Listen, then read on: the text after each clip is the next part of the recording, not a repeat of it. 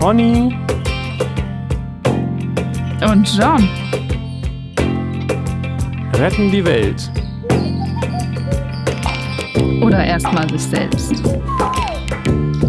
Heute Drogen, Träume, Und die AfD.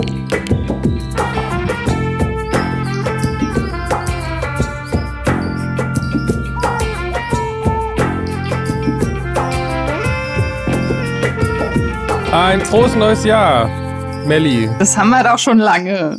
So. Jan. Ja, aber ich dachte immer noch vielleicht. Immer noch. Wie lange- Weiterhin ein frohes. Ja, wie, wie, Neues. wie lange darf man das wünschen? Das ist doch so ein Thema mal bei äh, Curb Your Enthusiasm. Da Kann sich ja auch ein frohes altes Jahr wünschen. naja, also es ist ja eigentlich auch so, dass jeder Atemzug schon, also frohen neuen Atemzug wünsche ich dir dann jetzt. du siehst schon, ja. die, Spiritua die Spiritualität tut ihr Übriges hier in diesem Podcast. Natürlich. Immer doch. Spiritualität. Oh, Hast also, du Housekeeping? äh, ich hatte, ich dachte, ich hätte was, aber ich habe jetzt in meiner Liste hier nichts mehr gefunden. Du? Na, sowas. Na, Ja, tatsächlich. Ähm, wir haben ja auch über das schlechte Gewissen geredet. Yes. Und da meintest du so, dass das wohl da ist, wenn man diese Trennung spürt oder sich trennt halt von dieser Einheit. ja, dieser eine meiner Alleinheit. philosophischen Meisterleistungen war diese Aussage. Genau. Und das hat Danke. mich nochmal erinnert an eine Situation, als ich mal auf einem LSD-Trip war. Oh, Ähm, was total crazy ist oder vielleicht paradox, weil Psilocybin und LSD, das ist ja eigentlich dafür bekannt, dass man diese Verbundenheit mit allem, dieses Einheitsgefühl sich einstellt. Ne? Also man das wirklich spürt und ja auch tatsächlich sich das visualisiert, weil man sieht ja nicht mehr die Stabilität. Also man sieht ja, dass der Tisch fließt und der Raum und man selbst und alles verbunden ist und ineinander fließt und so. ja, habe ich auch gehört. Ähm, und ich hatte das auch alles, aber ich hatte auch Momente, da habe ich mich getrennt. Also hatte ich ein schlechtes Gewissen plötzlich. Da war es plötzlich so, ich allein, und es hat sich visualisiert, wie ich allein auf einer Eisscholle, so fernab von allem und nur vor Gott. Also Gott hat sich nicht äh, personalisiert, also nicht gezeigt als ein, ein Mensch oder ein Wesen oder so, aber ich wusste, Gott weiß das gerade, dass ich Drogen genommen habe, dass ich mich abspalte, also dass ich dadurch auch ja mich tatsächlich abspalte. Denn dadurch, dass ich mich in diesen Zustand versetze, kann ich nicht mehr wirklich verbunden sein auf einer Ebene. Also ich bin natürlich immer verbunden mit allem, aber auf einer speziellen Ebene eben nicht mehr. Ich kann nicht mehr das Kind vielleicht schützen, das auf die Straße rennt, wenn ich gerade auf meinem Trip bin, weil ich sehe, alles fließt ineinander und äh, ich kann, äh, weißt du? Ja, Oder voll. ich kann nicht mehr äh, mein, mein, meinem Freund helfen, der sich vielleicht gerade selbst verletzt und das nicht merkt oder so. Also so, ich kann nicht mehr in dieser Welt hier hilfreich wirken und teilnehmen und dabei sein. Und das hat mir so ein schlechtes Gewissen gemacht und dass ich das vor mir oder mir selbst oder Gott oder beidem verantworten muss, dass ich das gerade mache hier, mich äh, davon so hart abspalte und mir das unmöglich mache, Teil dieser Einheit zu sein auf dieser Ebene. Äh, das war Bad Trip mäßig so. Und das, äh, ja, da habe ich das wirklich visualisiert gesehen, dass das schlechte Gewissen diese Trennung von dieser Einheit ist. Ist mir noch aufgekommen im Nachhinein. Das ist ja mega interessant, weil du ja dann so ein Meta äh, oder Met, Mhm. äh, also Meta sagen ja manche, nee, äh, egal, Meta äh, Consciousness sozusagen hattest, ne? Also eine, du warst nicht in dem Traum, sondern du warst dir darüber bewusst, dass du in einem Traum bist und hast dich gefragt, ob das moralisch vertretbar ist, dass du dich in diesem Traum begeben hast, sozusagen. Genau. Super interessant, finde ich. Ja. Also es widerspricht nicht dem, was ich gesagt habe, war jetzt glaube ich auch nicht deine Absicht. Nee, genau. sondern es bestätigt das eher, aber ist äh, Ja. super interessant, ähm, weil ich mich gefragt habe, ob uns langsam die Themen ausgehen oder keine Ahnung was und manchmal frage ich mich dann tatsächlich vorher, worüber könnte man denn heute reden und ich habe mich gerade mit dem Thema ähm, nochmal auf eine andere Art mit dem Thema, an, also angefangen, mich nochmal auf eine andere Art mit dem Thema Träume zu beschäftigen. Und das geht eigentlich genau in die Richtung. ja, interessant. Weil du, ähm, du hattest ja sozusagen zwei Realitäten in dem Augenblick, ne? Ja, ja. Also einmal den Trip und den kann man ja auch in sich geschlossen als ein Universum äh, betrachten, in dem man sich befindet, was man aber dann nicht hinterfragt. Oder man hinterfragt die Qualität des Erlebnisses, was man gerade hat im, im Kern und nicht sozusagen, äh, ne? also was macht die, die Realität, sag ich mal, auf den, der Realm, in dem man sich gerade befindet, die Dimension. Mhm. Genau, und auch dieses Thema ähm, Sünde oder Tugend oder so, also es ist, ich kann natürlich auf diesem Trip die Verbundenheit spüren und mache so eine Einheitserfahrung, die für mich heilsam sein kann, aber auf einer egoistischen Ebene. Es ist nicht tugendhaft. Denn ich bin in der materiellen Realität hier abgeschnitten und kann nicht mit den anderen wirklich hilfreich, heilsam interagieren.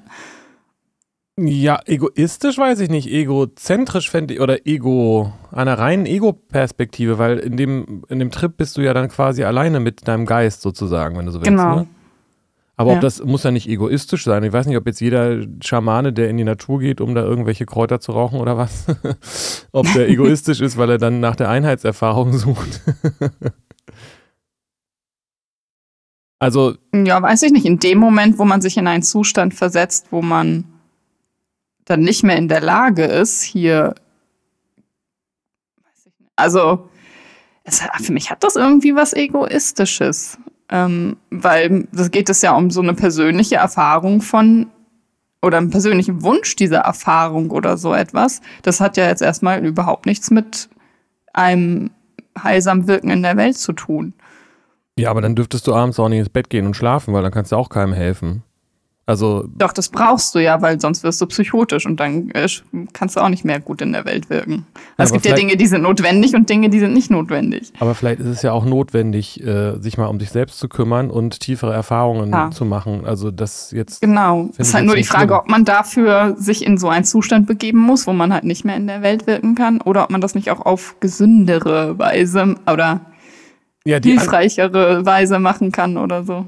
Das ist, also, das ist nicht der einzige Weg, sag ich mal, aber die, ähm, aber wenn man einen Trip schmeißt, dann hält das ja auch nicht ewig. Also es ist ja so, als wenn ich sage, dann darf ich Stimmt. auch nicht in Urlaub fahren. Dann darf ich, wenn ich bei einer Firma arbeite, die gute Sachen macht, darf ich auch nicht in Urlaub fahren oder so. Also es ist doch, äh, ähm, du bist doch auch Teil des Universums. Man kann sich mhm. davon ja nicht abspalten. Und warum solltest du dich nicht auch mal um dich kümmern dürfen?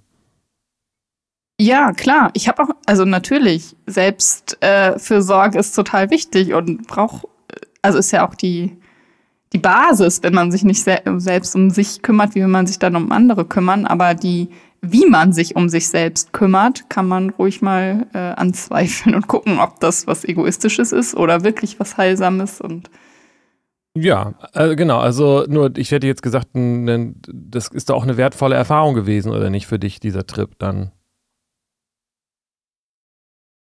Ja, aber ich hätte sie auch nicht gebraucht. Also ich hätte vermutlich auch oder weiß mittlerweile, dass man auch anders an solche Erfahrungen kommen kann, ja. ohne dann ähm, sich so krass abzuspalten. Ja, ich will jetzt natürlich auch nicht äh, äh Drogen promoten, so, ne? Aber ich, ich habe den Eindruck, du bist da ein bisschen hart zu dir. Also ich, oder war es in dem Augenblick und äh, das hat ja eine bestimmte Qualität, aber ich würde jetzt nicht nachträglich mich dafür beschuldigen, dass, äh, dass du da kurz mal in einer anderen Welt warst, sag ich mal. Oder höre ich vielleicht auch falsch raus?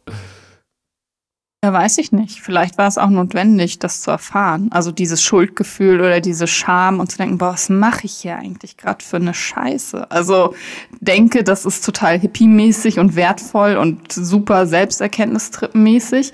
Aber im Grunde mache ich da echt baller ich mich weg und kann hier gar nichts mehr beitragen in der Welt. Ähm, ja, das ist doch mega wichtig. bewahrt mich. Ja, natürlich. Aber auch die Gefühle von schlechtem Gewissen und Schuld und Scham sind mega wichtig, um Absolut. das vielleicht nicht in einem Ausmaß zu tun, das dann wirklich schädlich ist. Nee, aber also ich finde, es ich finde es eine schöne Geschichte und eine, klingt nach einer wichtigen Lernerfahrung, die dann vielleicht einfach wichtig mhm. und notwendig war, weiß man nicht, ja. Ja, okay. Ja. ich habe mal den Satz gehört, die äh, ultimative Drogenerfahrung ist die, dass man keine braucht. Das geht so anscheinend ein bisschen in die Richtung, aber ich kenne mich halt auch nicht gut genug aus. Immer wenn ich das sage, sagen andere Leute, sagte der, der keine Erfahrung mit Drogen hat. ja. Naja. ja, ich bin da sehr, sehr zwiegespalten. Hab, also es wird ja immer mehr auch eingesetzt in Psychotherapie oder MDMA ist auch ähm, in einem Stadium der Zulassung in Deutschland und sowas. Also das ich sehe das sehr kritisch und bin da aber auch sehr neugierig oder so. Ja, same. Also ich sehe das, äh, hm. ich weiß nicht genau, ob das, was du da gerade gesagt hast, das ist, was mich daran irritiert, wenn ich den Eindruck habe, dass Leute da so ein, äh, was du meinst mit Hippie-mäßig und so weiter, dass das so ein, so so ein Lifestyle-Ding ist irgendwie. Auch wenn man sich das vor sich selber vielleicht nicht so zugibt. Auch wenn, sag ich mal, spirituelle Suche ein Lifestyle ist und so und so ein Ego-Ding mhm. wird, dann finde ich es halt mhm. schwierig, weil das dann, ähm, dann ist man eigentlich einen Schritt weiter weg, wenn man, wenn man sich damit identifiziert. Ja. Danach ja. zu suchen, sich nicht zu identifizieren. Ja, ja, ja. so. Und ich finde es auch schwierig, dass das dann ja, also es sind ja einfach dann chemische Prozesse im Gehirn irgendwie, die, also es ist dann, du, du zwingst deinem Körper und deiner Seele einen Zustand auf, der nicht irgendwie, also durch eine Substanz, also der wird so künstlich erzeugt. Und ich weiß nicht, wenn das nicht von selbst kommt oder auf einem anderen Wege ohne diese Substanz, ob du dann wirklich dafür bereit schon bist. Also das kann ja auch nach hinten losgehen. Ich weiß, es gibt Studien und die meisten Erfahrungen sind total wertvoll. Also in den therapeutischen Settings, wo das ja auch überprüft ist und die Dosis und reines Zeug und dann therapeutisch begleitet wird und so weiter. Aber dennoch bleibt es eine Substanz, die diesen Zustand erzeugt und nicht, ist es nicht ich, also weißt du, was ich meine? Ich weiß Diese, genau, was du meinst. Also die, die Frage ist, kann man diese Zustände nicht auch ohne Drogen erreichen und ist es nicht ein bisschen billig sozusagen, also die zu, das mit über Drogen zu machen? Und ähm, das ist dann vergleichbar damit, dass man die Augen verbunden kriegt, in ein Flugzeug gesetzt wird und dann irgendwie an einen Südseestrand geflogen wird und dann sagt, wow, das ist das toll hier. Ja, aber die Frage ist, wie kommst du an den Südseestrand, ohne dass sich jemand kidnappt, sag ich mal so, ne? Also, ähm, es ist ein bisschen Cheating. Ja, genau. Und was du ja auch äh, richtig festgestellt hast, dass die Leute, dass es ja diesen Begriff gibt des bewusstseinserweiternden Drogenkonsums, mhm. aber genau betrachtet ist keine Droge wirklich gut dafür, um irgendwelche Fähigkeiten zu verbessern, behaupte ich jetzt mal, weil keiner würde sagen, äh, äh, ich setze mich in ein Flugzeug, wo der Captain gerade LSD genommen hat. Weil man könnte ja sagen, wieso ist er Bewusstseinserweiterung? Da kann er viel besser fliegen dann, wenn er irgendwie gekifft hat oder was, keine Ahnung. Aber Drogen schränken, naja, Drogen schränken doch eigentlich, äh, schalten bestimmte, schränken bestimmte Fähigkeiten ein und oder nicht. Ich kenne mich nicht gut genug aus, aber es klingt für mich plausibel. Weil ich würde nicht sagen, ich setze mich im Auto mit jemandem, der gerade Drogen genommen hat. Nee, das sollte man nicht tun. Also natürlich, irgendwas wird erweitert. Also du nimmst ja mehr wahr, aber das führt auf der anderen Seite zu einer solchen äh, Überflutung oder Überforderung, dass du eben nicht mehr, wenn du nicht mehr erkennst, wo, dass das Lenkrad das Lenkrad ist und rechts und links und die Straße ist die Straße und nicht also das ist so, du, wenn du alles eins ist, ist das halt schwierig, Auto zu fahren. Ja, aber da sagst du es doch gerade, wenn du nicht mehr erkennst, dass da das Lenkrad mhm. das Lenkrad ist, ist es für mich mhm. keine Beschreibung davon, dass jemand irgendwas besser kann als vorher. Also da wird dann die Fähigkeit genommen, das Lenkrad zu erkennen. Das führt dann dazu, dass sich alles anfühlt genau. wie eins.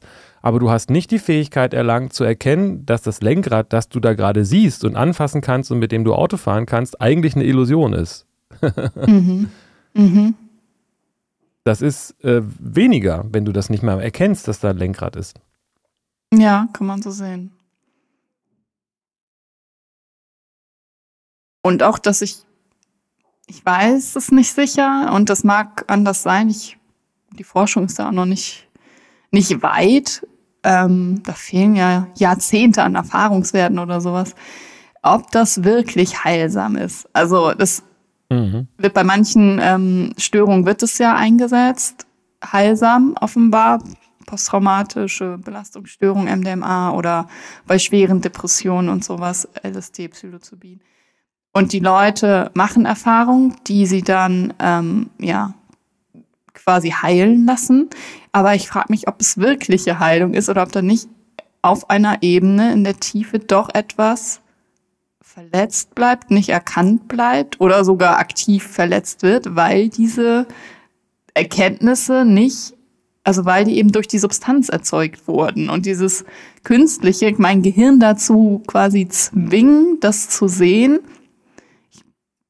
ohne dass ich selbst offenbar schon an dem Punkt war, wo ich dafür bereit war und es einfach erkenne durch Gnade. Das hatten wir in der letzten Folge so. Mhm. Ähm, möchte ich bezweifeln, ob das in der Tiefe dann heilsam ist. Ich weiß es nicht. Es kann sein, es kann aber auch nicht sein. Ja, es ist halt besonders dann kritisch, wenn man durch den Rausch in einen Zustand kommt, den man sich dann danach wieder herbeisehnt, weil dadurch lernt man nicht im Hier und Jetzt zu sein, sondern irgendwas hinterher zu hängen, das in der Vergangenheit war, so als Beispiel. Oder sich in die Zukunft zu wünschen, wieder sowas zu nehmen. Ne? Also ich habe da mal irgendwo was, irgendein Promi hatte da irgendwas gesagt, dass er da so einen Zustand hatte und dass er alles dafür geben würde, um wieder in diesen Zustand zu kommen. und in dem Augenblick mhm. äh, verleugnet er ja das Hier und Jetzt und äh, ist völlig gefangen in der Vergangenheit so. Ja, genau. Also ich, ich, ich, was du sagst, finde ich interessant, weil ähm, ich, sich mir da die Frage stellt, ob man Psychotherapie und ähm, spirituelle Suche überhaupt voneinander trennen kann oder sollte. Also wie sinnvoll ist das? Weil ähm, ich finde es ein bisschen schwierig, äh, vielleicht sage ich jetzt was Falsches, aber vor, bei psychischen Störungen von Krankheiten zu reden, die vergleichbar sind mit körperlichen, finde ich irgendwie schwierig. Ja, ist doch schwierig. Weil ich glaube, dass Spiritualität ein total wichtiger Aspekt ist auf dem Heilungsweg und in Psychotherapie. Genau. Und das heißt, weil, und das ist deswegen schwierig, weil man das nicht in dem Sinne einfach mal so reparieren kann, habe ich den Eindruck. Also vielleicht würden mhm. Äh, Profis da was anderes sagen. Ich bin ja kein Psychotherapeut, deswegen darf ich das sagen. Aber ähm, dieses, diese Grundhaltung zu sagen, der Patient ist da krank und dann mache ich was, dann ist er wieder gesund, hat auch seine schwierigen Aspekte, finde ich. Aber ich weiß auch nicht, ob das so. Also, das ist ja nicht Psychotherapie. Man geht zum Therapeuten und der macht was und dann ist man gesund. Also, es ist ja schon ein Prozess und erfordert die Selbstarbeit des Patienten. Ja, na klar, aber es ist was anderes, ob ich sage, da geht es darum, noch irgendwie was, das ist auch eine Chance, auf einer tieferen Ebene was zu erkennen. Oder ich sage, es ist wie, ähm, wie bei der Physiotherapie, wir machen die OP, wir schütten da irgendwelche Substanzen mhm, in den mhm. Patienten und dann muss er noch ein mhm. bisschen Selbstarbeit leisten, um wieder laufen zu können und dann ist er wieder funktionsfähig, ja, womit ich okay. wieder bei diesem Leistungsdruckthema bin. So. Oder ob es darum geht zu sagen, nee, das ist wichtig, was sie gerade durchleben, weil sie jetzt, äh, also zwangsläufig auch die Chance nutzen müssen, um etwas Tieferes zu erkennen. Ganz genau. Das ist eine unterschiedliche Perspektive, mit der man das. Also ich versuche auch immer den Patienten zu verdeutlichen oder die Perspektive zu ermöglichen. Die Depression oder was auch immer ist nicht dein Feind, die ist jetzt gerade da und das ist wichtig und wir können hier was entdecken und erkennen und lernen und versuchen mit ihr zu kommunizieren und sie zu hören, was sie da sagen will und nicht äh, die soll jetzt möglichst schnell weg, damit es mir wieder besser geht. Ähm, und dafür nehme ich dann die Pillen oder muss mich nur so und so verhalten und dann ist meine Stimmung äh, besser. Dann habe ich möglichst viele Glücksgefühle. Das ist, kann dann vielleicht kurzzeitig Verbesserung verschaffen, aber langfristig verschafft es nicht die Erkenntnis, die da gerade dran wäre oder stattfinden soll und uns damit auch keine Heilung. Genau. Also ich habe, das hat Jim Carrey mal irgendwann gesagt, für, über seinen spirituellen Lehrer, dessen Namen ich gerade mal vergessen habe und habe ich vielleicht auch schon mal erwähnt, aber der meint, äh, depressed kann man auch äh, aussprechen als deep rest. Ja, also man ja. braucht eigentlich eine tiefe Ruhe und ähm, da bin ich gerade auch wieder bei diesem, immer noch bei diesem Leistungsthema. Ich merke das, wie krass das ist, dass ich selber oder auch bei anderen ich das so merke, wenn sie mal irgendwie so ein Thema haben, dass es gleich immer daran geht, so gefühlt, so nochmal so ein Druck von der Gesellschaft kommt, ja, aber du musst doch auch bald wieder funktionieren, du musst doch auch irgendwie deinen Job weitermachen und dich um Leute kümmern und zur um deine Familie mhm. kümmern und äh, zur Schule gehen oder was auch immer. Also dieser, sobald man krank ist, ist das etwas, was doppelt schlimm ist, weil man dann ja auch nicht mehr leistungsfähig ist, ist mein Eindruck. Und ich weiß nicht, ja. ich bin da gerade besonders sensibel, aber ich sehe es halt auch überall, dieses Thema. Ja, klar. Sehe ich auch überall. Ja, und ich weiß nicht, das, das ist jetzt sehr heikel wahrscheinlich, aber die Frage ist, was wäre, wenn man jemand, der depressiv ist, sagt, pass auf, dann leg dich doch einfach mal ins Bett und es ist völlig okay, bleib da liegen, wir bringen dir mal Kuchen und Kekse oder was und Schokolade und bleib da so lange liegen, bis der wieder besser geht. Ist kritisch. Weiß ich, kann sein, dass es total in die Hose geht, aber ich glaube, die Tatsache, dass man sagt, das geht so nicht, du musst jetzt aber auch mal was leisten, führt nicht dazu, dass man dann gerne aus dem Bett wieder rauskommt. Ja, das stimmt. Es sind ja auch zwei Extreme. Also bleib einfach liegen und äh, du musst jetzt aber mal was leisten. Es gibt ja auch äh, vielleicht Mittelwege. Also es gibt ja, und vor allem muss man ja auch sagen, dass das äh, super ja, individuell ist, was wem hilft. Dem Natürlich. einen hilft es tatsächlich, ähm, zu leisten, also eine Arbeit zu haben, weil er dadurch diesen Sinn spürt und der muss aufstehen und der braucht die Struktur und das heilt ihn und der andere braucht wirklich den Rückzug und muss vielleicht mal wochenlang tatsächlich liegen und nichts tun und braucht diese krasse Entlastung. Also ja, total. Also ähm, ich, ich, hab, ich, ich kenne das halt von mir, dass wenn ich dann im Bett liege, dass ich, dass dann das schlechte Gewissen, dass ich im Bett liege, die Situation nicht mhm. besser macht. So. Ähm,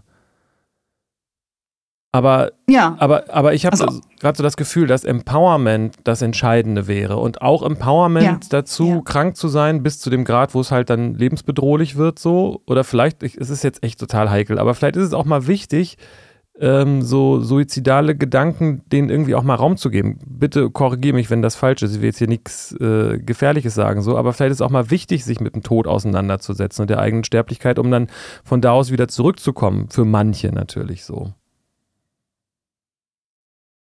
Also ich würde das gerne differenzieren zwischen sich mit dem Tod auseinandersetzen, muss ja nicht gleichbedeutend sein mit sich den Tod wünschen, also suizidal sein.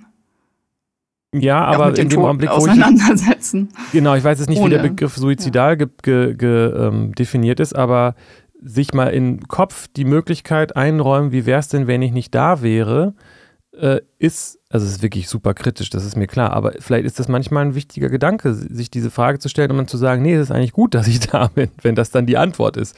Ist, glaube ich, die, die bessere Situation, als wenn ich mich, wenn ich das nur mache, weil andere sagen, dass ich, dass ich am Leben sein soll. Ach, ich weiß nicht, ich glaube, ich sage da nichts mehr zu lieber.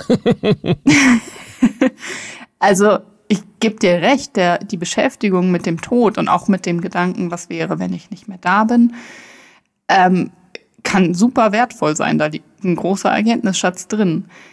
Ähm, aber Suizidalität ist halt was anderes. Okay. Das ist halt ein, ich halte es hier nicht mehr aus und nicht, ich möchte mich mit dem Tod beschäftigen, um zu erkennen, welcher Schatz darin verborgen liegt für mein Leben, sondern ich will nicht mehr leben.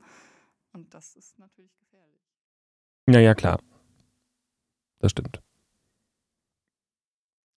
Jeff Foster hieß der Typ mit dem Deep Breast und Deep Breast weil ich, ich glaube, mhm. kann mir vorstellen, dass das schnell durch die Social Media geistert, ohne dass es äh, gecredited wird. Deswegen wollte ich das gerade nochmal sagen. Mhm. Ja, also ich, ich denke, ähm, dass, dass es äh, wichtig ist, dass das zu sehen, dass so die, die geistige Entwicklung am Ende letztendlich immer auch eine spirituelle ist, je nach, aber wie sehr man das dann auch sieht und dass Leute, die ein bisschen äh, psychisch anders sind, sage ich mal, oder vielleicht sogar eine Störung haben oder irgendwas in die Richtung, die, äh, die spüren vielleicht auch ein bisschen mehr. Weiß ich nicht. Ich will jetzt nicht irgendwie so, so ein ähm, Snowflake-Ding aufmachen, aber. Ähm, Meinst du mit Snowflake-Ding?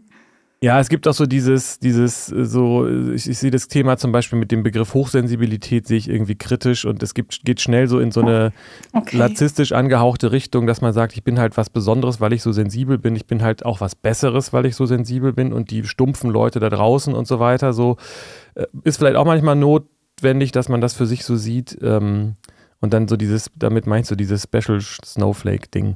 Ähm, Ach so, I see. Ja, aber das gibt es ja bei allen möglichen Krankheitsbildern oder Störungen. Genau, genau. Ja. Ähm,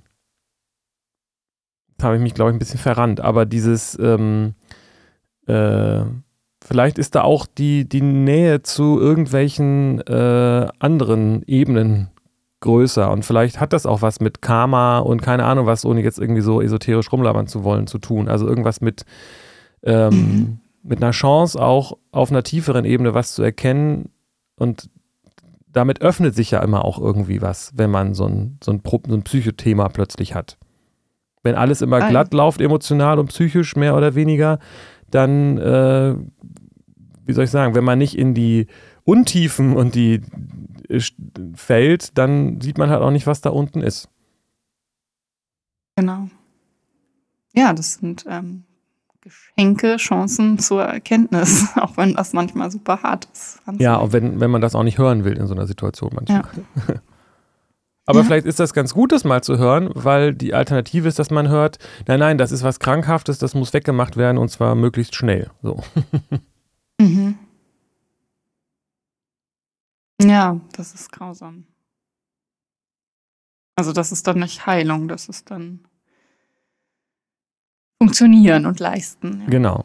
Und das ist, glaube ich, gerade in unserer Gesellschaft das, das, das, das oberste Gebot, ist mein Eindruck. Ja, ja, auf jeden Fall. Arbeitsfähigkeit herstellen ist ja die Aufgabe der Ärzte. Ja, das ist offiziell auch so, ne? Ja, ja. Leistungsfähigkeit. Deswegen, man schreibt ja auch niemanden krank, sondern arbeitsunfähig. Ja, stimmt. Und man ist ja auch nicht arbeitslos, sondern arbeitssuchend. mhm. Krass, ja. Oh, ich bin mal gespannt, wenn was passiert, wenn ich mir das hier nochmal anhöre, ob ich jetzt irgendwas Falsches oder Schlimmes gesagt habe. Naja, wir schauen mal. Ich bin gespannt.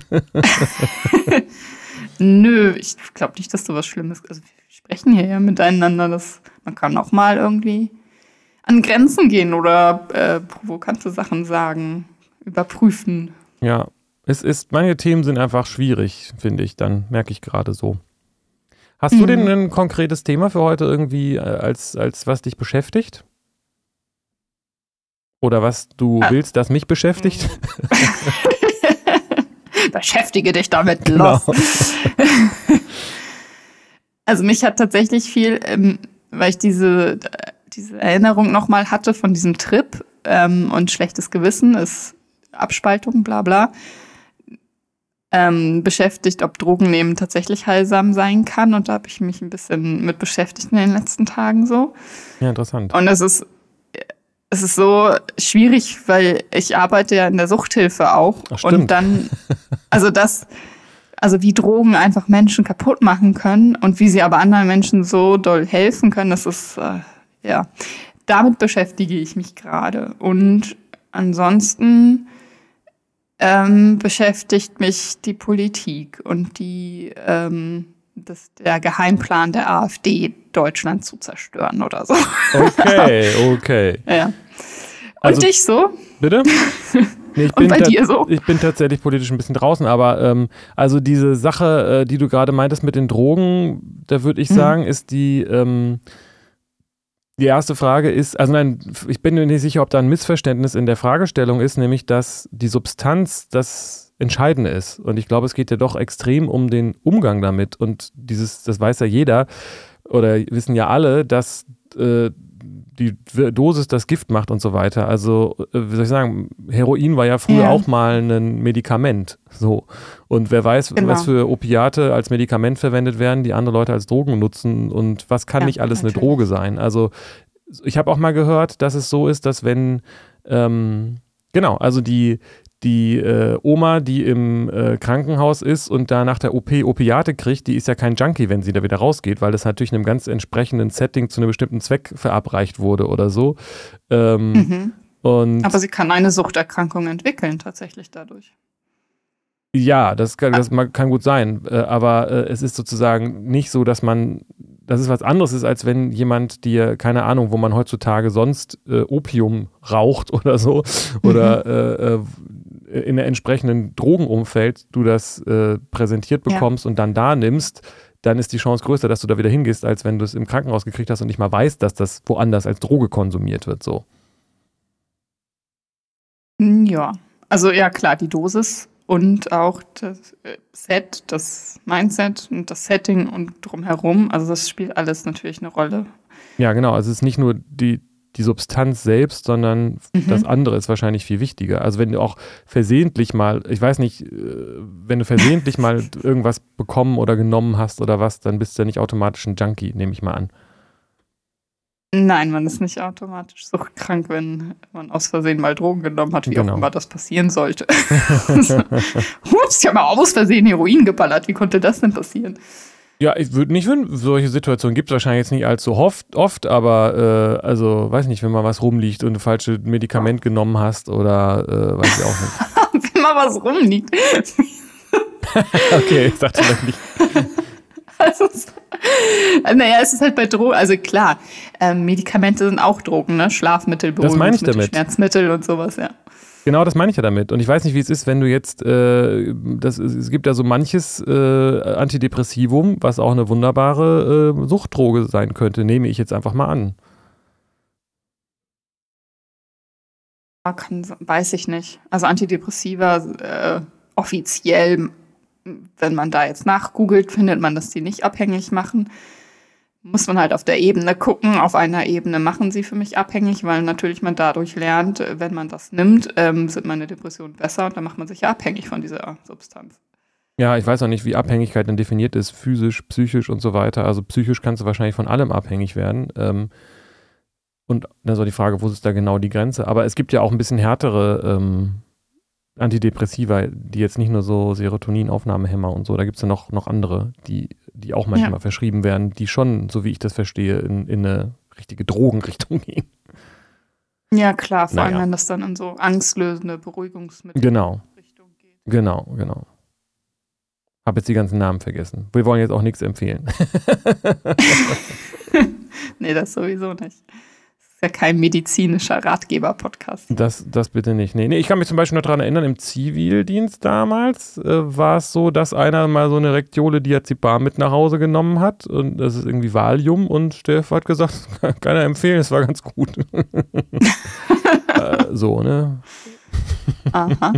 Ich sag jetzt keine Namen. Ich war es nicht. Ähm, naja. Frage mich immer bei dieser ganzen Drogen legalisieren, ja oder nein Sache, ob wir dafür bereit sind. Also ich denke mir so, ja, okay, Cannabis soll jetzt kommen, ähm, MDMA ist für medizinische Zwecke auf dem Weg, so Psilocybin auch und ähm, können wir das handeln? Also ich meine, Alkohol ist legal, können wir offenbar nicht handeln oder viele, viele, viele Menschen können es nicht. Ähm, und also es macht für mich keinen Sinn, dass Alkohol legal ist und die anderen nicht. Also das ist inkonsequent. Aber wenn jetzt noch mehr legalisiert wird, äh, ist das nicht nur gut. Also die, dass es dann irgendwie entkriminalisiert wird, das denke ich gut. Aber trotzdem, also ich glaube nicht, dass das äh, dann nur heilsame und gute und Wirkung hat. Also dass so viel alkoholkranke Menschen, wie es gibt, und das ist halt weil es legal ist und überall verfügbar. Und wenn das mit mehr Substanzen so wird, dann wird es auch mehr Suchtkranke geben oder mehr Erkrankungen durch diese anderen Substanzen. Finde ich total schwierig. Ja, du bist natürlich da tiefer in der Materie, aber ähm, ob wir dazu bereit sind, ähm, bin mir nicht sicher, ob das jetzt die richtige Frage ist, weil ob es legalisiert ist oder äh, entkriminalisiert ist oder verboten ist, hat ja nicht direkt was damit zu tun, wie viel das konsumiert wird oder, oder wie und so weiter, oder? Also ähm, ich glaube, nur wenn man jetzt Alkohol verbieten würde, wäre es nicht plötzlich so, dass es viel weniger Drogensüchtige in Deutschland gäbe. Also Drogen in, inklusive Alkoholismus. Mhm. Weißt du, was ich meine? Also ähm, die Frage, ob man eine Substanz legalisiert oder nicht, ist nicht nur eine Frage, weil es erlaubt ist, machen es plötzlich alle und weil es verboten ist, macht plötzlich keiner mehr. So, also das hat ja auch noch einen ganz anderen Rattenschwanz oder nicht. Also sage ich jetzt was Triviales. Also Natürlich, das stimmt. Aber es macht ja einen Unterschied einfach, ob es legal und überall verfügbar ist oder eben nicht. Also die Zugänglichkeit führt schon zu, zu einem stärkeren Konsumverhalten. das genau, das ist, das fand ich interessant gerade. Diese Differenzierung war mir gar nicht so klar. Zwischen Entkriminalisierung bedeutet, es ist nicht verboten, dass ja, was heißt denn das überhaupt? Weil das darf ja dann nicht plötzlich in den Läden stehen, so. Aber wenn es entkriminalisiert ist, was ist denn dann der Unterschied zu verboten? Ähm, das ist doch das, also wenn es entkriminalisiert bedeutet, dass du dann keine Straftat mehr begehst, wenn du das kaufst und nimmst und Ja, okay, aber vielleicht könnte man das ja so machen, dass es immer noch verboten ist, das zu verkaufen, zu verkaufen. Aber ich weiß es nicht, ich bin jetzt auch schon wieder out of my. Nee, das wird ja eben legal. Also es gibt, soll dann ja ähm, Shops geben oder Clubs, Social Clubs sollen die, glaube ich, heißen, wo man es kaufen kann. Oder auch in Apotheken und sowas. Hm.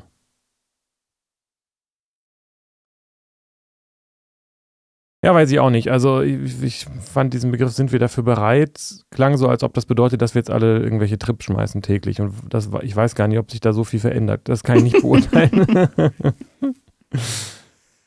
ja, das weiß ich auch nicht. Ja, mal gucken, was passiert. Los, gibt der Welt Drogen. Ja, ist halt auch die Frage, es ist ja dann vielleicht auch nicht egal, was für Drogen das sind. Vielleicht könnte man auch drüber nachdenken, warum ausgerechnet Alkohol in Deutschland penalisiert ist und äh, Hanf, also hier äh, Gras, nicht so wirklich, wobei es eben, soweit ich weiß, auch mal anders war, ne? Ja, ja, klar. Also das heißt, es und auch gab mal einen Augenblick, wo man also es verboten ist, hat, äh, Gras zu rauchen, so. Mhm. Genau. Und auch den Augenblick, wo man verboten hat, LSD zu nehmen und sowas. Also das ja gut, den gab es halt, weil es vorher keinen LSD so. gab, bevor man es verboten hat. Doch. Also es, LSD gibt es ja schon länger und auch Forschung damit und das war nicht immer illegal. Nee, nee, ich weiß, aber, aber um es zu äh, verbieten, muss, es mal, muss man ja erstmal ein bisschen was damit erforschen, aber es war jetzt nicht so lange legal, oder? Mhm. Lang ist oder nicht lang. Auf jeden Fall ist es schräg, dass das illegal ist und Alkohol legal. Also aus so einer medizinischen, wissenschaftlichen Sicht heraus ergibt das gar keinen Sinn. Ja, das ist halt ein kultureller Aspekt, ne? Genau, kulturelle, politische, wirtschaftliche. Gesellschaftlich. Interessen. Was, was macht die AfD gerade? Hast du das nicht gehört vom Geheimplan? Nee. Okay.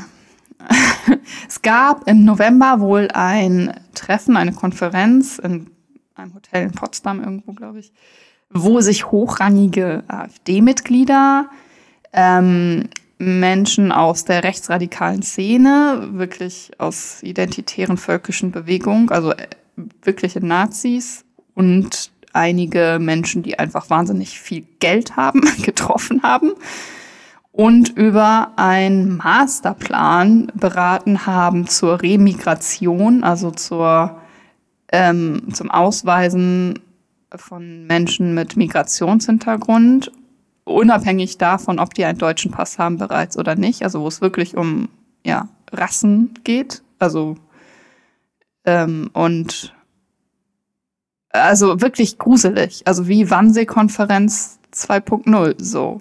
Und das ist halt rausgekommen, weil da ein verdeckter, weil da investigative Journalisten waren. Und ähm, das ist jetzt gerade, ich weiß nicht, vor, vor, ein paar Tagen wurde der Artikel veröffentlicht und jetzt äh, berichten halt auch die großen Medien drüber, ZDF und sowas. Ähm, und ich, ich hatte das so beim Lesen dieses Artikels so null. Ich habe so gemerkt, wie mich das so nicht, wo ich immer nur so nicke und denke, so, ja klar, ja, ja klar gibt's das. Natürlich passiert das. Also so, und auch ähm, dann hat es mich nur gegruselt, dass ich nicht mehr erschrocken darüber bin, sondern dass es normal ist, dass das passiert. So. Hat mich, äh, so, wow, wie, wie weit sind wir dann doch schon auf dieser Ebene?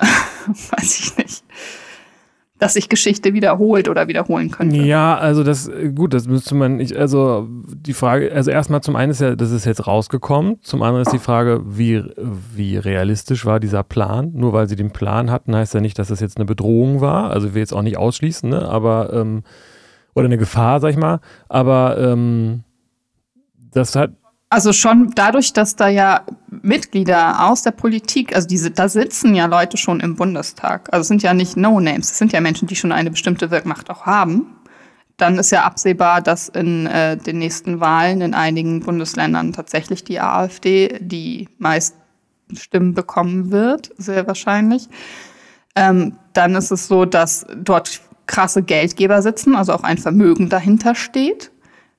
Und dann ist es so, dass diese Pläne nicht nur einfach irgendwelche Ideen sind, die man mal hat und wo man so ein bisschen rumschwurbelt, sondern dass tatsächlich da äh, also dass die von Jahrzehnten sprechen, also die weit gedacht sind, diese Pläne, konkret, dass es Ansätze gibt, dass es umfassend ist mit Jugendarbeit und allem Möglichen. Also das ähm, es ist schon sehr, also ich finde, ich habe beim Lesen ähm, erkenne ich eine Bedrohung. Okay, gut, ja, ich habe es ja nicht gesehen, ne? Aber ähm, ja.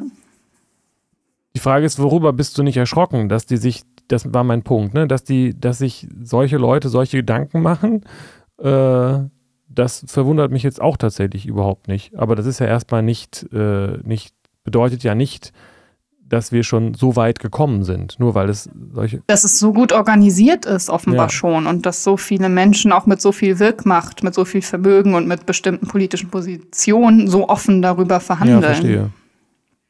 Also es ist nicht verwunderlich, dass Leute mit Geld die AfD unterstützen, weil, oder das, ne, weil die AfD ja nun ganz klar keine Volkspartei ist, sondern mhm. gut für mhm, die Leute genau. ist, die Geld haben. ja. Gut, also das äh, klingt, äh, klingt krass. Schön, dass Sie das rausgefunden haben. Ich bin gespannt, was das für Konsequenzen hat und ähm, ja, ich frage mich, ob es Konsequenzen haben wird. Das ist jetzt spannend. Ja, also ja. Gut, ja, ich auch. Aber ähm, mhm.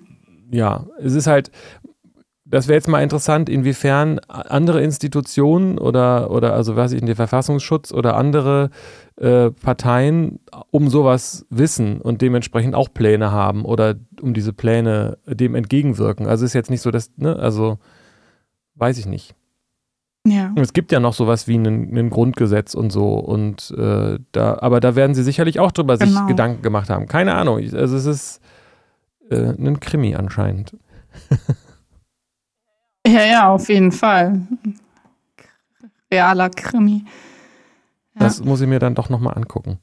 Also Scholz hat sich wohl schon offenbar auch dazu geäußert ähm, und äh, sagt, es ist ein Fall für den Verfassungsschutz. So ist halt die Frage, ob das dann wirklich jetzt tatsächlich verfassungsschutzrechtliche Konsequenzen haben wird. Aber ja, mal sehen. Das ist wahnsinnig spannend. Achso, übrigens die ähm, korrektiv.org ist die Seite, die machen so politischen, investigativen Journalismus, falls das jemand interessiert und nochmal nachlesen möchte. Mit K? Nee, mit C. Korrektiv.org. Corrective. Ah ja, gut. Äh, kleine private Nachrichtenshow hier für Jan. Okay, ja, da muss ich das, äh, äh, das ist natürlich für dich auch nochmal ein anderer Punkt, weil du ja äh, quasi aktiv äh, Politik betreibst. Nicht nur so wie ich, ja, der genau. seinen Stupa äh,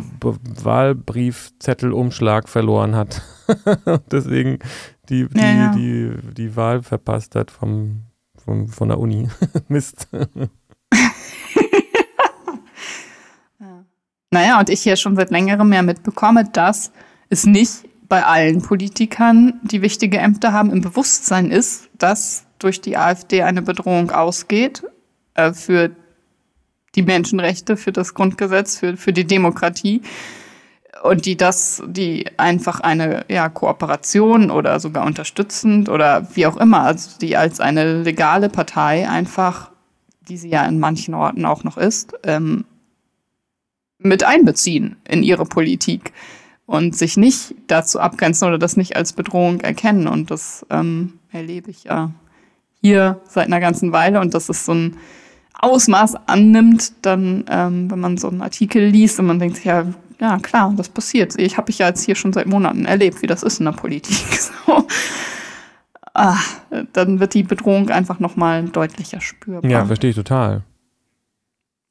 Ist halt auch die Frage, inwiefern das der äh, demokratischen Grundordnung, die wir haben, widerspricht, was sie da geplant haben. Ne?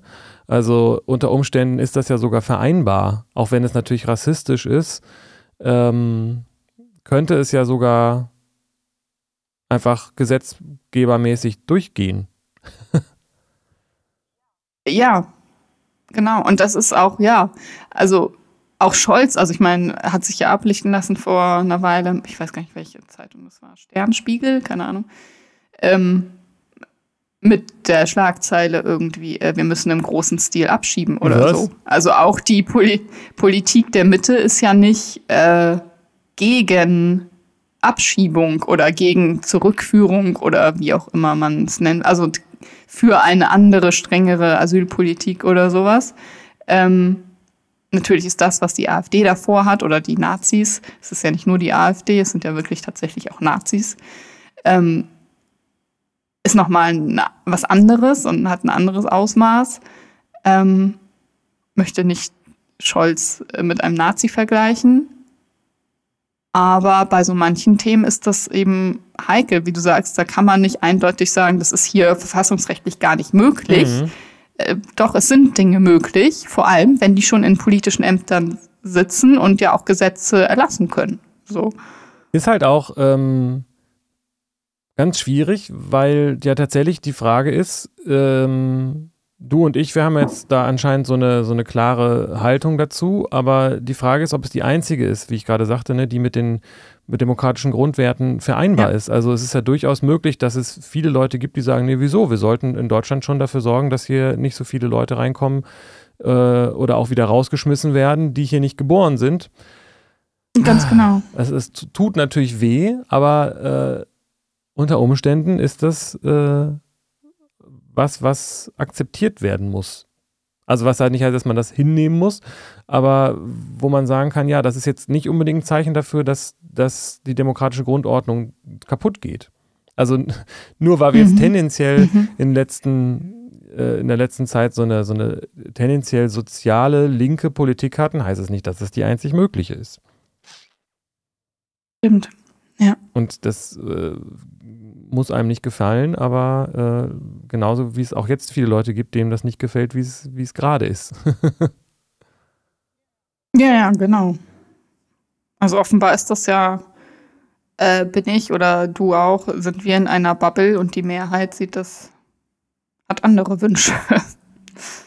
Ja, das weiß ich halt nicht, wie das ist. Da, dazu kenne ich Deutschland tatsächlich zu wenig. Ne? Also anscheinend, wenn die AfD gewählt wird, haben die Leute diese Wünsche oder ich weiß es nicht genau. Ich verstehe das verstehe das nicht so, weil oft wird es wahrscheinlich aus Protest gewählt. Und mhm. man wählt aus Protest, weil man sich nicht gesehen fühlt, nehme ich mal an. Das heißt aber nicht, dass man gleich ja. hinter den Werten stehen muss, die da, die da sind. Das stimmt wohl, ja. Also so Trotz und eins ja, auswischen. Keine Ahnung. Gibst du sowas, vielleicht mhm. gibst du sowas Forschung dazu. Das ist nicht mein, kenne ich mich nicht gut genug aus, leider. Ja, ja, gibt es natürlich.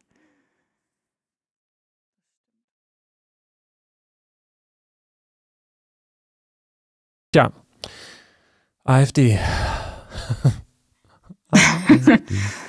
ähm, das war, du hattest noch irgendwas anderes gesagt, ne? Hatte ich? Drogen und AfD, hat es nicht noch irgendwas gesagt? Drogen und Bedrohung. Drogen und genau. Die Bedrohung der AfD. Drugs, Nazis und Rock'n'Roll haben wir noch nee, nicht. Nee, stimmt. Rosenkohl auch noch nicht.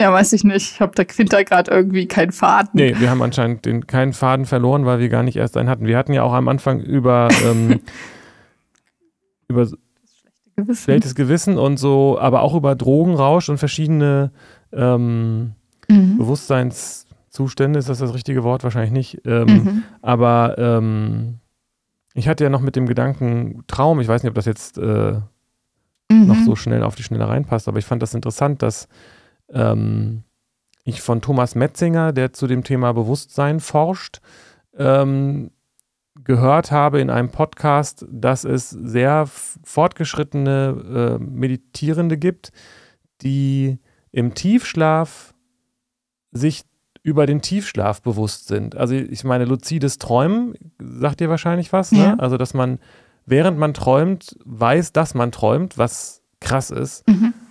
Es gibt aber anscheinend auch Menschen, die während des Tiefschlafs wissen, dass sie sich gerade im Tiefschlaf befinden. Krass, wie kann man das denn rausfinden? Sehr spannend. Ich habe, ich bin mir nicht ganz sicher, ob das jetzt, ich bin noch so am Anfang, aber das hat mich auf jeden Fall richtig äh, aufhorchen lassen. Und äh, es, es, gibt Yoga Nidra, das ist äh, Schlaf-Yoga. Ich bin mir nicht sicher, ob es das ist. Ich habe jetzt irgendwie ein Buch von irgendeinem Typen dazu hier erstmal angefangen. Und ähm, so wie ich das verstehe, geht es eben darum, das ist wirklich für absolut Fortgeschrittene, weil du letztendlich so ein Bewusstseins, also durch die Meditation einen Zustand der absoluten Gedankenruhe, äh, Geistesruhe äh, erreichen können musst quasi. Und wenn du dann auch noch klar träumst und weißt, okay, ich bin jetzt hier im Traum und dich dann im Traum hinsetzt und dich in diesen Zustand versetzt, dann kommst du wohl in den Tiefschlafmodus, aber bei Bewusstheit darüber, dass du gerade im Tiefschlaf bist hm? Und, und ich finde das hochspannend, weil natürlich sich dann die Frage stellt, ist es ein Unterschied, ob ich das im, im Wachzustand mich in diesen, in diesen ja. Geistesruhezustand versetze oder, ja. oder im Traum? Weil ich gerade ja. nach dieser, also ich hatte mich da mal mit mehr beschäftigt, aber das hat mich doch nochmal wieder äh, äh, an, an, äh, aninteressiert, sag ich mal, ähm, angefixt äh, die diese, um, um herauszufinden, ob man träumt oder nicht, gibt es bestimmte Tests. Und wir sind uns natürlich darüber einig, dass Traum und Wachzustand sich voneinander unterscheiden und auch voneinander unterscheiden lassen. Aber es gelingt mir bisher nicht so wirklich, die, ähm, wie soll ich sagen, die, diese Grundqualität unabhängig von dem, was ich erlebe, so die Grundqualität des Wachzustands zu unterscheiden von dem, von dem Traumzustand. Weil manchmal ist ein mhm. Traum verdammt realistisch und manchmal ist die, die, der Wachzustand verdammt äh, surreal. So. Mhm. Ja. Das, das heißt, äh, was ist eigentlich der Unterschied? Also es, wie gesagt, es gibt Unterschiede. Wie, wie erkennt man den Unterschied? Ja, also ja. wie gesagt, es gibt so äh, Traumtests. Zum Beispiel ein klassischer, den ich gerne mache, ist, ist im Traum dann auch irgendwas zu lesen, wegzugucken und wieder hinzugucken. Und da steht immer was anderes. Man kann manchmal auch überhaupt lesen im Traum. Ist ganz, ganz schwierig. Also so diese ganz konkreten, festen Buchstaben, die verschwimmen mhm. eigentlich immer. Und je genauer man mhm. hinguckt, desto schlimmer wird es eigentlich so irgendwie. Das ist so eine von vielen Möglichkeiten, die man hat. Oder man kann sich, glaube ich, auch die, das habe ich glaube noch nicht gemacht, die Nase oder den Mund zu halten. Wenn du dann trotzdem noch atmen kannst, dann wird es wahrscheinlich ein Traum sein. Und solche Sachen. oder sich mhm. die Hände näher, ah nee, genau, äh, nein, im Kreis drehen, wenn man sich im, mit die Augen zumacht und sich im Kreis dreht und dann die Augen aufmacht und oder auch die Augen auflässt, glaube ich, und sich die Welt dann weiterdreht, während man die Augen aufhat, dann ist es wahrscheinlich ein Traum. teste das immer so, dass ich mich irgendwo runterstürze. Und wenn ich einfach ewig falle, dann muss ich wohl träumen. Ja, weiß ich nicht. Wäre nur blöd, wenn es Realität ist. Das hätte ich jetzt auch gesagt. aber im Traum macht es Spaß. Ja, auf jeden Fall. Aber ja gut, da kann man halt, da kann man im Traum kann man halt Sachen machen, aber der, der Knackpunkt ist ja, dass du in dem Augenblick, wo du dir diese Frage stellst, ist es jetzt ein Traum? Und du bist im Traum, mhm. kannst du dir das beantworten, dass es, dass es keiner ist weil das einfach ganz viele Dinge sind nicht plausibel. Das weiß ich auch nicht, dass da Leute sind, die, die schon längst tot sind oder du in einer Situation bist, wo du nicht weißt, wie du da hingekommen bist. Also dieses Erratische im Traum, das lässt sich, finde ich, sehr wohl sehr einfach erkennen. Und deswegen kann ich jetzt auch mhm. innerhalb von kürzester Zeit sagen, dass das hier die Realität ist, weil es, also der Wachzustand, weil real ist ja alles oder mhm. auch nichts davon. Aber ähm, so diese, das ist hier viel zu plausibel, was hier, was hier alles ist. So, ich erinnere ja. mich, wie das ja. hier alles hergekommen ist. Wir machen hier einen Podcast, das machen wir auch ständig. Und äh, wenn ich jetzt irgendwie anfange, über irgendwas nachzudenken, ändert sich das nicht. Und es kommt jetzt nicht plötzlich irgendwie mhm. Bilbo Beutlin rein und fragt, ob er auch mal was zu dem Thema sagen kann. So. ähm, mhm. Aber das heißt, so äh, diese wenn das jetzt alles mal so zusammengeschnürt genommen ist, das ist wirklich, wirklich advanced stuff so, aber ich weiß auch nicht, ob ich das hier hinbekomme so, aber ich finde das ultra interessant, dass die mit einer gewissen Wahrscheinlichkeit, also erstmal ist es ja so, diese Verwunderung, die du geäußert hast, dass man sich über den Tiefschlaf, dass es Menschen gibt, die sich bewusst sind, wenn sie im Tiefschlaf sind, ist mhm. ja eigentlich ein experimenteller Beweis dafür, dass es nicht so ist, dass wir im Tiefschlaf nicht bewusst sind, sondern dass wir im Tiefschlaf uns bewusst über nichts sind. mhm. So. Weil in unserer Kultur wird ja, wird, das ist ja diese, diese Identifikation mit dem Geist. Wenn da kein Geist ist, dann bin ich wohl nicht da. Dann ist da ja auch kein Bewusstsein. Aber wenn Leute im Tiefschlaf sind ja. und spüren, nein, ich bin jetzt da, ohne dass sie das denken, sie nehmen die phänomenologische Qualität des, des Seins wahr, ohne ja. Inhalte, ja.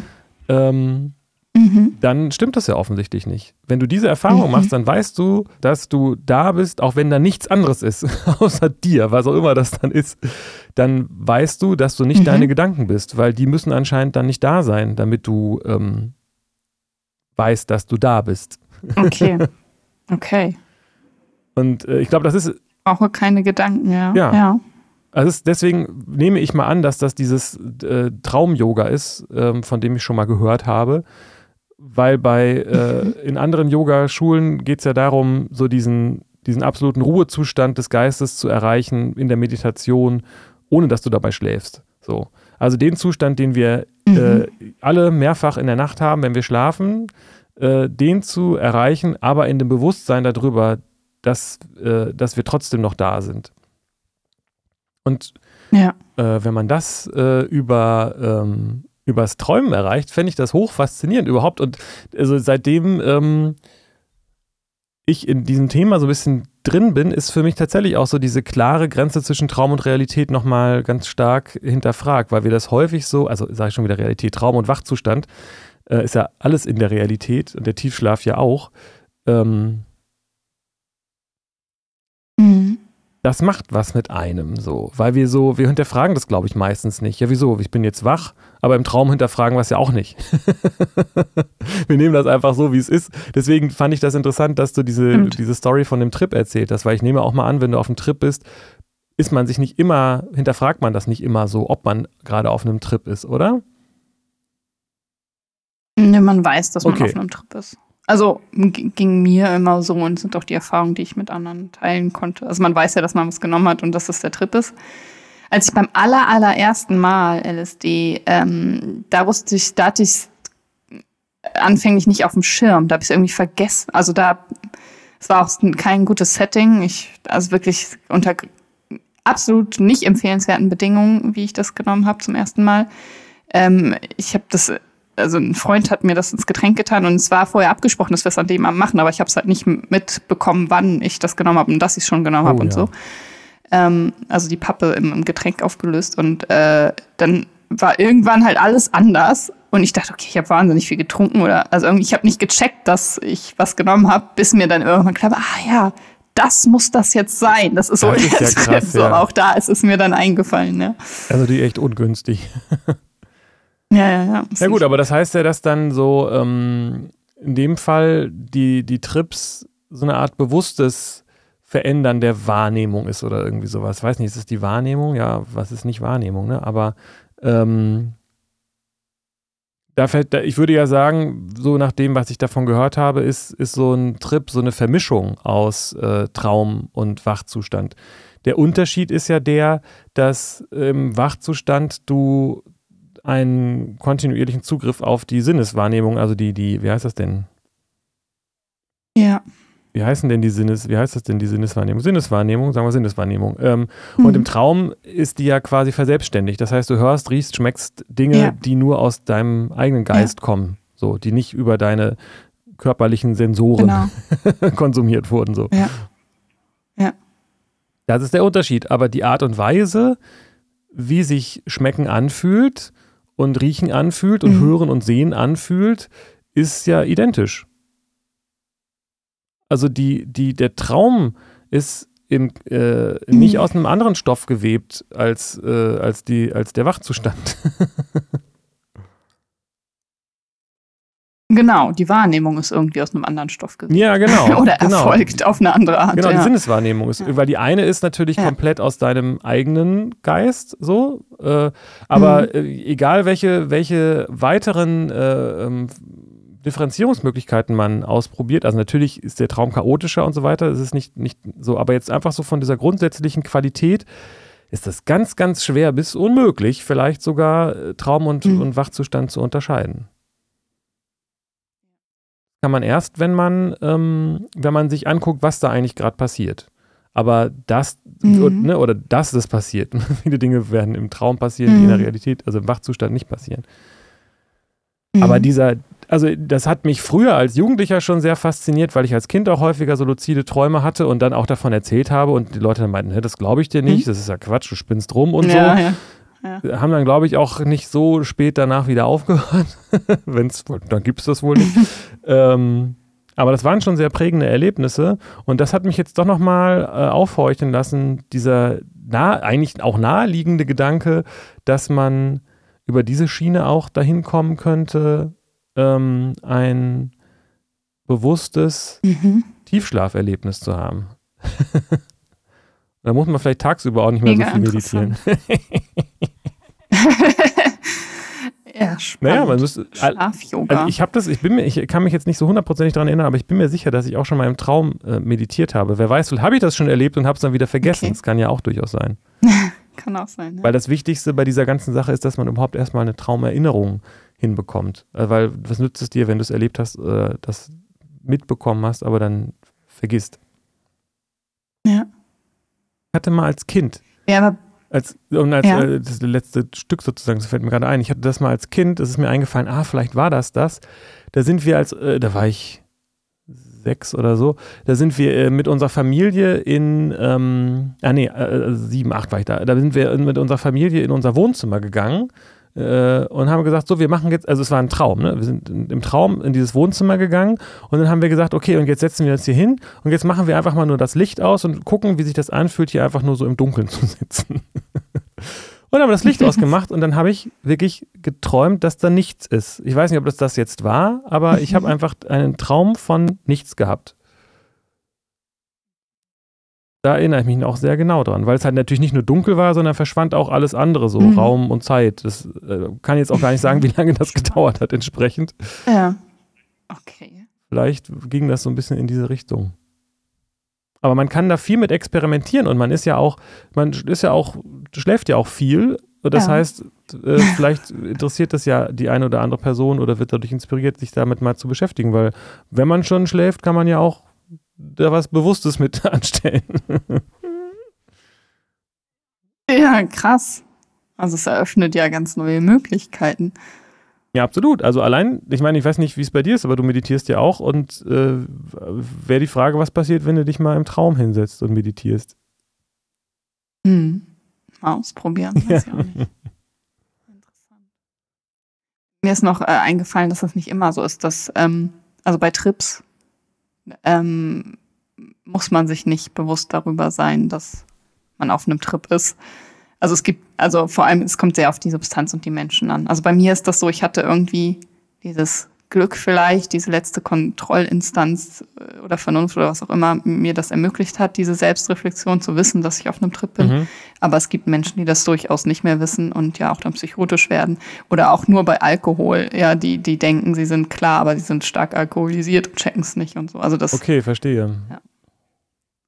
Mit Koks vielleicht auch, keine Ahnung. Ja, unterschiedlich.